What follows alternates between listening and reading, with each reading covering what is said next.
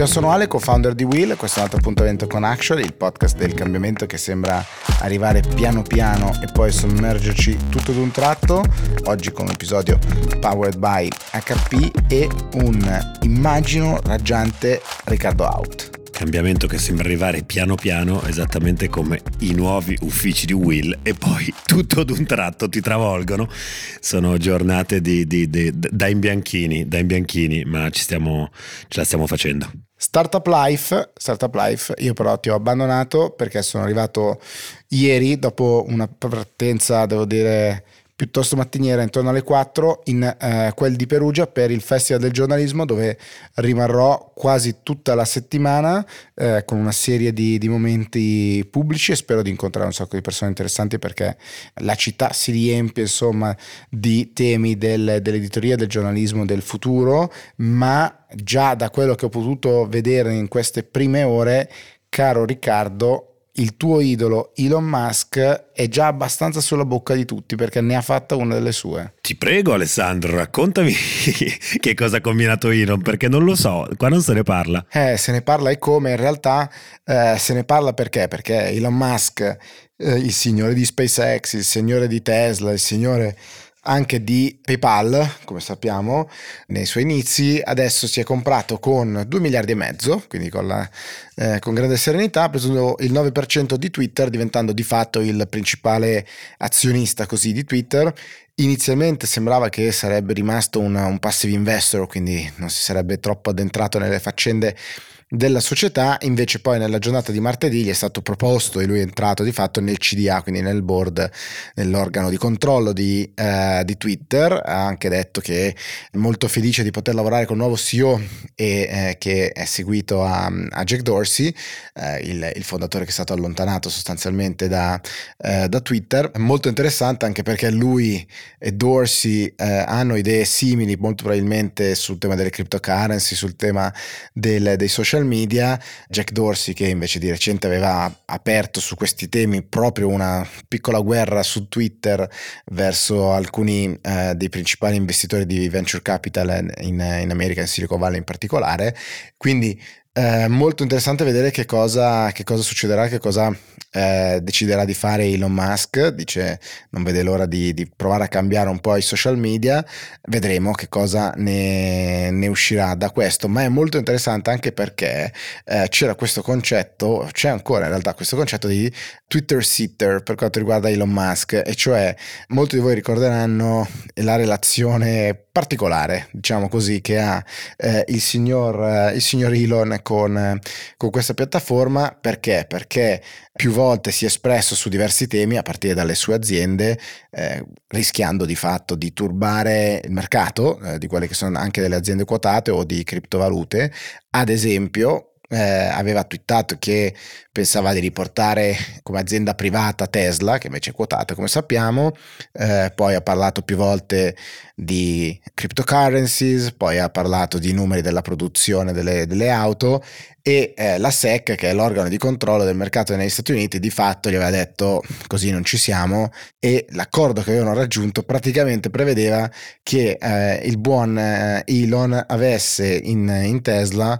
un processo per cui qualcuno gli controllava i tweet prima che uscissero. Da qui il concetto di Twitter sitter, proprio come una babysitter che eh, gli controlla che cosa eh, scrive. Solo che molte volte ovviamente il buon Elon fa di testa sua, scrive post e poi qualcuno deve rendere conto e quindi molto spesso ci si è ritrovati, oh, gli amici di Tesla si sono ritrovati a mandare giustificazioni alla SEC dicendo beh cosa ci devo fare, eh, aveva già mandato, non c'è stato il tempo di controllare e poi insomma insomma alcune cose erano chiaramente aspirational quando ad esempio parlava di numeri della produzione che poi erano lontani dalla realtà. Eh, tra l'altro anche su Will con, eh, su Instagram abbiamo più volte seguito l'andamento di alcuni prodotti, diciamo così, in particolare credo fosse Bitcoin e il loro andamento e il legame a tweet di, di Elon Musk. Quindi molto interessante questo concetto di Twitter sitter, vedremo come si comporterà eh, l'amico, l'amico, Musk adesso che eh, ne possiede il 9%.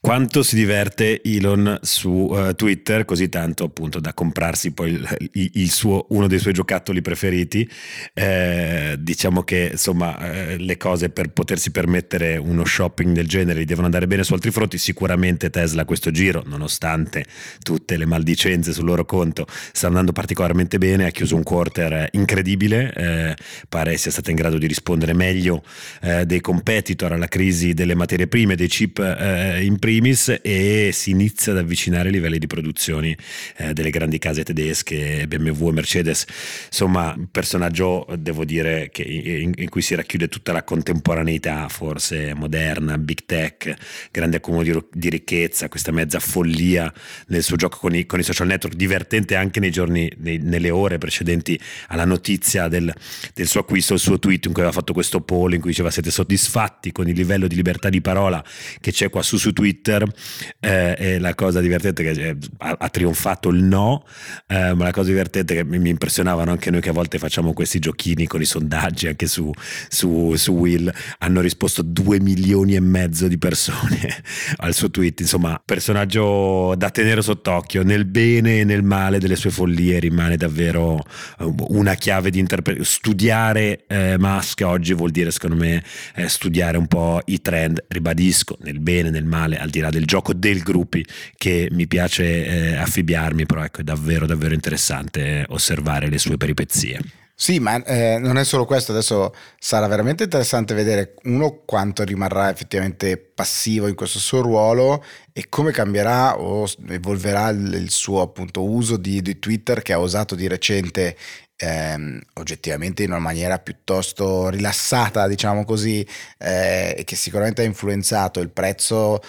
e la valutazione di qualche criptovaluta qua e là, probabilmente ha influenzato il prezzo di Tesla, addirittura aveva detto in uno dei suoi tweet, secondo me Tesla vale troppo in borsa, con molto meno di 140 caratteri,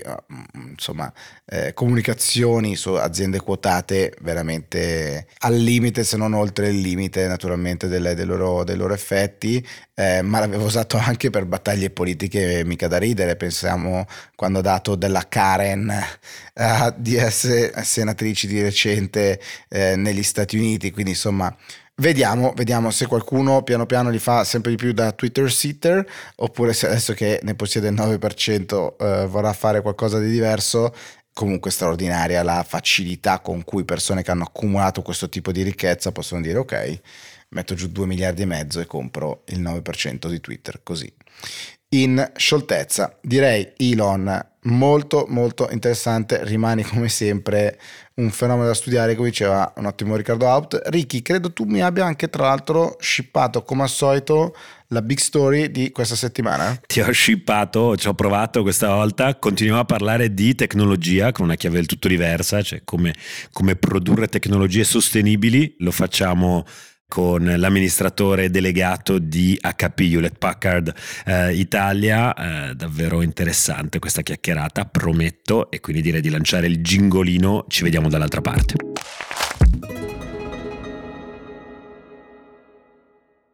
Eccoci quindi, big story di oggi. Ritorniamo a parlare di sfide particolarmente complesse e di come queste sfide vengono oggi affrontate da organizzazioni eh, complesse eh, in ambito tech, in questo caso in particolare. Lo facciamo oggi con Giampiero Savorelli, amministratore delegato di HP, quindi Hewlett Packard eh, Italia. Ciao Giampiero. Ciao Riccardo e ciao a tutti, buongiorno e grazie di avermi invitato. Allora, oggi mm, vorremmo provare ad entrare un po' a fondo uh, su mm, un tema che apparentemente, direi io, da, diciamo, da, da uomo della strada, uomo della strada, non associerei immediatamente ad un'azienda che fa uh, uh, prodotti tecnologici ed elettronici come, come, come, HP, che è quello della sostenibilità. Siamo abituati a pensare le azioni a contrasto della crisi ambientale in maniera un po' diversa talvolta, invece è molto interessante provare a mettersi nella prospettiva di una grande azienda eh, come la vostra e capire, raccontare davvero senza peli sulla lingua eh, come vive oggi un'azienda come HP i temi della sostenibilità, se li declinate secondo i principi ESG o avete dei vostri schemi interni. Ecco, come affrontate questo, questo momento poi anche che è diciamo storicamente molto particolare? Sì, grazie mille, è una bellissima domanda e um, devo dire che um, per noi eh, in realtà, la, anche se HP magari può essere, come dicevi, um, chi, chi, pensa ad HP pensa a un'azienda ovviamente tecnologica di innovazione e appunto prodotti, device, PC stampanti, in realtà molti, molti non sanno che HP ha una strategia di sostenibilità dal 1957, quindi eh, non è da, solamente da pochi anni, da qualche anno che parliamo di sostenibilità, ma in realtà abbiamo una strategia che è iniziata nel 1957, quindi più o meno vent'anni dopo la fondazione di HP, perché HP è stata fondata nel 1939, i nostri fondatori avevano implementato prima, un primo piano di sostenibilità che poi chiaramente è evoluto nel corso di tutti questi anni, adesso è un tema veramente eh, eh prioritario un po' per tutti, non ovviamente solamente per HP, ma clienti, distributori, partner, aziende, nostri competitor, la sostenibilità è un tema fondamentale per ognuno, anche noi come cittadini. Diciamo che noi abbiamo una vera e propria strategia da questo punto di vista che in maniera molto semplice si declina su tre pilastri principali che sono il eh, pianeta, le persone e la comunità. Che si, poss- che si, possono ovviamente poi ampliare no? facendo doppio clic in eh, climate action, cioè l'impatto ambientale per quanto riguarda il pianeta, eh, per quanto riguarda le persone invece parliamo fondamentalmente di diritti umani, infine per quanto riguarda la community, cioè la comunità, parliamo di quella che è la digital equity. Che cosa significa questo? Significa fondamentalmente che HP è impegnata a 360 gradi dal punto di vista della sostenibilità, sia per ridurre quello che è l'impatto ambientale, cioè fondamentalmente la riduzione di emissioni di CO2, che dal punto di vista dei diritti umani, cioè quindi con diversi programmi e piani che adesso ti descriverò velocemente, vi descriverò velocemente, poi anche dal punto di vista della riduzione, dell'aiutare la com- comunità cui, in cui operiamo fondamentalmente ridurre quello che viene chiamato digital divide o digital equity. Parlando di climate action, diciamo che come HP abbiamo come obiettivo la sostenibilità nel momento in cui pensiamo, progettiamo, ingegnerizziamo eh, un prodotto fino a quando ovviamente lo produciamo e lo distribuiamo a livello mondiale. La sostenibilità è un tema fondamentale all'interno di tutte queste fasi di, di progettazione e di produzione. Per fare un esempio, forse non sai che nel 2019 abbiamo annunciato un notebook che era, si chiamava HP Elite Dragonfly, che era il primo portatile eh, appunto notebook che aveva all'interno dei componenti che erano fatti con mh, plastica ocean bound, che significa fondamentalmente plastica che sarebbe stata destinata a, finire negli oceani fondamentalmente. No? Quindi in, in, realtà è stata re- recuperata e utilizzata per produrre proprio dei componenti per questo device molto molto bello, tra l'altro leggero, sottilissimo, che ha appunto dei componenti al, al suo interno di plastica appunto ocean bound. Dal 2019, quindi più o meno tre anni fa, ad oggi il numero di dispositivi che ha all'interno dei componenti fatti in plastica eh, riciclata, eh, quindi ocean bound, è passato da 1 a più di 50 di diversi dispositivi, sia PC che stampanti. Più recente, recentemente abbiamo annunciato appunto una stampante che si chiama HP Envy Inspire, che è stata progettata nel rispetto della sostenibilità ed è infatti realizzata con più del 45% di materiale plastico riciclato. Quindi veramente abbiamo un'attenzione enorme a tutto quello che è l'impatto ambientale in tutto quello che facciamo. Un, un'altra pa- parte importante sono eh, appunto le persone e i diritti umani, mm, questo riguarda ovviamente i dipendenti HP, ma a 360 gradi l'intero ecosistema, cioè i nostri partner le, le persone che lavorano per noi nelle fabbriche che producono per noi e, ehm, e l'obiettivo è quello di creare una forte cultura appunto di quelli che sono i diritti delle persone. Vi vorrei citare due esempi perché secondo me è molto importante. Qui abbiamo annunciato, lanciato a livello mondiale, ma ovviamente anche in Italia a novembre, un programma, un piano di diversity, equity, inclusion, dove abbiamo proprio delle persone HP, dei nostri colleghi che sono in maniera importante eh, coinvolti in, in, questo piano che, che, vede al suo interno appunto diverse attività, la creazione di uno SharePoint, di uno steering committee, cioè un gruppo di persone che, col, che collabora tra di loro, che comunica, eh, che fa coaching alle nostre persone per aiutarle proprio su queste tematiche che sono molto molto importanti. E un altro, per, un altro secondo me aspetto fondamentale è quello della mh, digital digital equity e qui vorrei citare un programma di volontariato che abbiamo lanciato in HP anche qui molto recentemente, parliamo di pochi mesi fa, parliamo di un, è stato definito come Dream Coach, quindi abbiamo delle figure, dei colleghi, anche in questo caso HP, che vanno nelle scuole o fisicamente o attraverso le tecnologie, diverse tecnologie, quindi in modalità virtuale, per parlare con gli studenti, con le classi eh, in Italia, nel territorio italiano, di argomenti quali la trasformazione digitale, la tecnologia, che cos'è la collaboration, che cosa sono appunto i PC, le, le stampanti, quindi questo tipologia di aspetti per aiutare gli studenti nella fase di, di appunto di, nel, nel, migliorare quelli che sono i digital skill, ma anche tematiche più soft, come per esempio la learning agility, growth mindset, quindi tematiche che aiuteranno poi gli studenti successivamente nelle varie fasi che dovranno affrontare durante il loro percorso scolastico, ma anche poi quando si affacciano sul mondo del lavoro. Quindi la sostenibilità per noi è, in realtà è, una, è centrale. Aggiungerei che è anche un driver di business, cioè è un generatore di business. Tutte le aziende in questo momento vogliono lavorare con società che hanno dei piani di sostenibilità. Quindi in effetti fa parte proprio della nostra strategia a 360 gradi. Giampiero, eh, però vorrei entrare un po' più invece nel, nella tua prospettiva, no? ovvero sì. quella di il vertice appunto di, di, di un'enorme azienda come, come, come, HP in un paese come, eh, come l'Italia e quindi insomma eh, diciamo sei, ne, sei, nella stanza dei bottoni che prende davvero le decisioni. Ecco, storicamente i temi della sostenibilità sono sempre stati in qualche modo quasi lontani no? Dalla, dalla vera e propria strategia delle aziende. Se ci pensiamo per anni anche tutto il mondo della corporate social responsibility, è stato qualcosa che eh, diciamo più eh, relegato eh, diciamo nelle parti di comunicazione e marketing che non invece in quella strategica. Vorrei sapere come vi muovete all'interno di Capice? Quanto distante da te si trovano i temi, i temi della, della, della, sostenibilità nel tuo day by day? Ma allora, diciamo che i, cam- i tempi sono cambiati molto eh, rispetto magari a mh, mm, qualche anno fa, no? mh, mm, c'è stata da questo punto di vista una mh, mm, focalizzazione molto più, più ampia eh, sul, sul tema della sostenibilità. HP ha degli obiettivi tutti noi abbiamo degli obiettivi, ma l'obiettivo principale di HP è quello di diventare entro il 2030 l'azienda eh, IT più, più, equa e sostenibile a livello mondiale. Eh, detto questo, le conversazioni di sostenibilità sono, fanno parte del quotidiano, del mio quotidiano, quando, quando parlo con um, le persone HP, i miei colleghi, i manager, um, gli executive, i director, ma anche quando comunico con, esternamente, quindi parlando alla stampa, agli eventi, uh, con, i partner, con i clienti. Abbiamo eh, un programma di canale che si, si, chiama Amplify, all'interno del quale c'è una certificazione eh, chiama, che è appunto definita Amplify Impact, che è un programma, una certificazione dedicato ai partner ehm, che eh, dal punto di vista proprio della sostenibilità ed è un investimento ulteriore che facciamo noi verso quello che è l'obiettivo di diventare l'azienda tra quelle tecnologiche più sostenibile entro il 2030. No? Quindi anche i nostri partner di canale stanno collaborando con noi all'interno del programma Amplify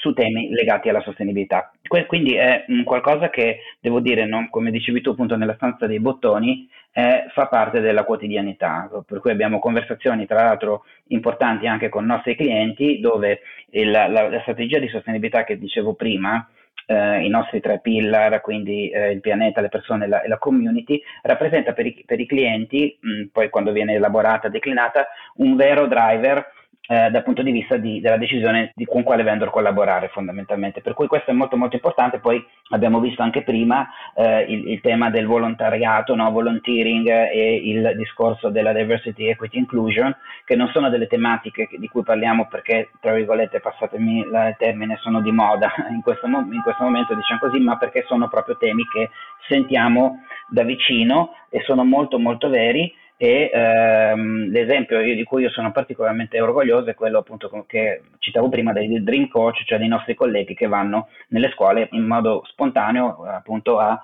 portare avanti tutte te- queste tematiche per ridurre quello che è il divario digitale all'interno del nostro paese. Quindi abbiamo poi diverse piattaforme e oltre a tantissimi strumenti di vendita, risorse marketing, eh, delle risorse all'interno dell'organizzazione che sono fo- focalizzate sulla,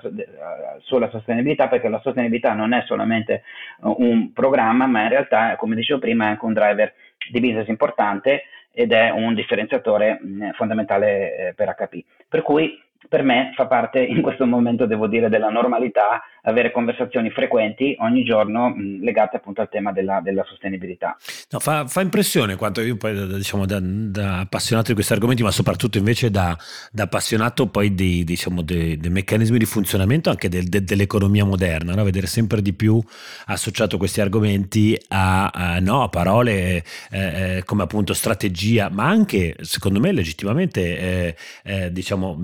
successo, successo economico anche attraverso eh, scelte sostenibili. No? È, è, pazzesco quando sei diventata davvero un, un, un elemento fondamentale, imprescindibile nella eh, mente strategica di chi, di chi, porta avanti, di chi porta avanti le aziende nel 2020 e, e poi attendere sempre di più probabilmente. Speriamo tra l'altro che questa, che questa sfida in realtà possa continuare ad andare nella, diciamo, nella, nella direzione, questa traiettoria venga, uh, venga, sostenuta anche negli anni a venire perché sappiamo insomma, che stiamo attraversando una fase molto particolare, no? eh, sono delle sfide che ci stanno colpendo sicuramente dal punto di vista energetico, sappiamo di come in questa, in questa fase eh, in molti no? abbiano un po' di paura anche che si,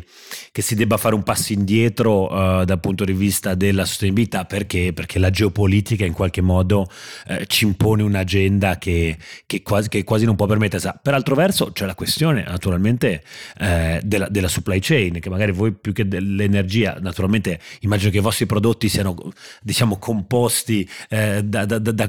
e fatti con componenti che arrivano da tutte le parti del mondo eh, tra covid e eh, conflitti internazionali non voglio immaginare quanto sia complicato il vostro, il vostro modo di lavorare. Eh, ci racconti un po' come, come, la state affrontando come state vivendo questa fase? Sì eh, per, per, permettimi prima di, di, di chiudere una cosa sul discorso della sostenibilità perché c'è un'altra cosa importante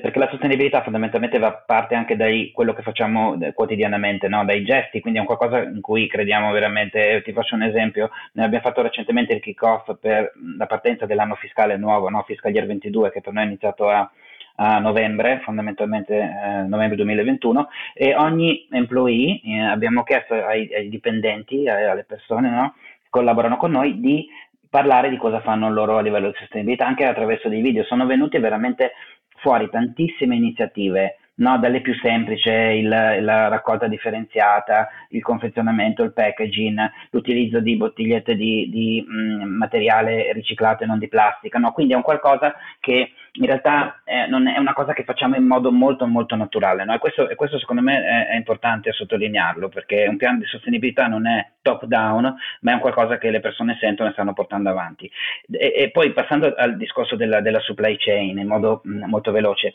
diciamo che ehm, questa disruption perché la, la definirei così no? uh, questa situazione molto molto impegnativa che abbiamo che stiamo avendo della, della, eh, per quanto riguarda la supply chain in realtà non è un qualcosa di nuovo per noi come HP, ma, neanche, ma, ma anche per il resto dell'in, dell'industria IT, no? quindi produttori di PC e di stampanti e altri componenti, ma stiamo vivendo questa situazione di shortage, di mancanza di componenti da più di due anni, mm, devo dire. Eh, è iniziata o, o, o se vogliamo è è ulteriormente eh, diventata più critica durante la pandemia perché c'è stata un'accelerazione della domanda, soprattutto in Italia, di, di dispositivi per il discorso della, legato a lavorare da casa o studiare da casa. Quindi il mercato italiano, per darvi un esempio, rispetto alle previsioni precedenti, in realtà si è rivelato una volta e mezzo più, più grande rispetto alle previsioni che, che, che, erano state fatte qualche mese, qualche anno prima. Un, una volta e mezzo su un mercato di milioni di pezzi può essere veramente eh, un qualcosa di, appunto come dicono gli americani, disruptive, cioè può mettere in crisi l'intero ecosistema. Questo si è per l'Italia, ma ovviamente a livello mondiale è stato più o meno la stessa cosa. Devo dire che in Italia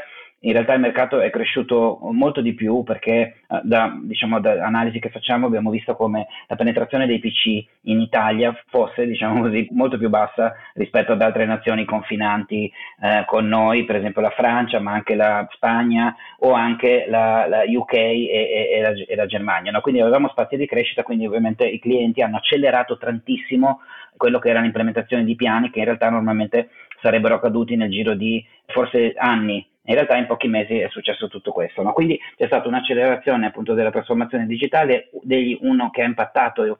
i componenti di, di, in particolare per un certo periodo i circuiti integrati. Questa situazione in alcuni device è un po' migliorata, su altri eh, stiamo convivendo ancora con questa situazione, però ripeto è una situazione a livello di mercato, non, non riguarda solamente HP. Gli ultimi avvenimenti non stanno ovviamente migliorando quella che è la situazione, in particolare in questo momento stiamo vedendo come HP congestionamenti dal punto di vista della logistica, quindi trasporti, dei ritardi da questo punto di vista, no? quindi a livello mondiale ci sono appunto uh, del, dei problemi da, dal punto di vista appunto, della logistica, come HP eh, però siamo devo dire abbastanza abituati a queste cose, quindi ci sono dei team di, dei gruppi no, di, di, persone che eh, lavorano su uh, diversi aspetti che sono pianificazione, eh, previsioni, approvvigionamento dei componenti per cercare di mitigare eh, quella che è la situazione. Infatti noi stiamo rispondendo in maniera secondo me molto molto buona, tanto più che abbiamo guadagnato quota di mercato in Italia ma anche a livello mondiale e mh, cerchiamo ovviamente di soddisfare i, i clienti eh, però è un qualcosa che non credo che eh, andrà a, a, migliorare nei prossimi mesi, ma penso che conviveremo ancora con questa situazione almeno per due trimestri ancora come minimo. Beh, immagino, immagino davvero la sfida sia gigantesca. Eh, è una sfida veramente enorme, eh, sono d'accordo e in questo momento, ma, ma, però ti parlo veramente adesso come HP, ma in realtà mh, è un po' proprio l'industria, il tema della supply chain è probabilmente un argomento di conversazione costante a tutti i livelli eh, que- nelle aziende in questo momento. Ecco, lo vedete, lo vedete, la cosa interessante è lo vedete andare avanti, cioè lo vedete,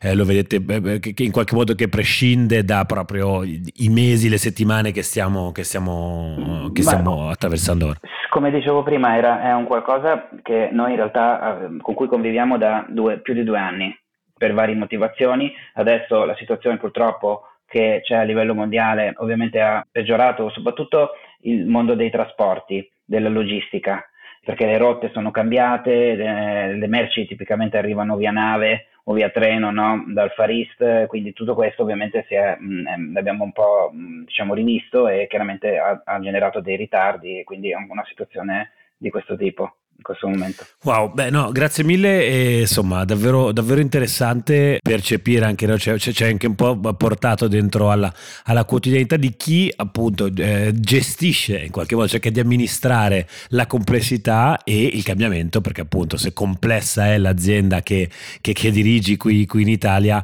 eh, eh, sfidante invece è il cambiamento eh, verso cui la state provando a, a,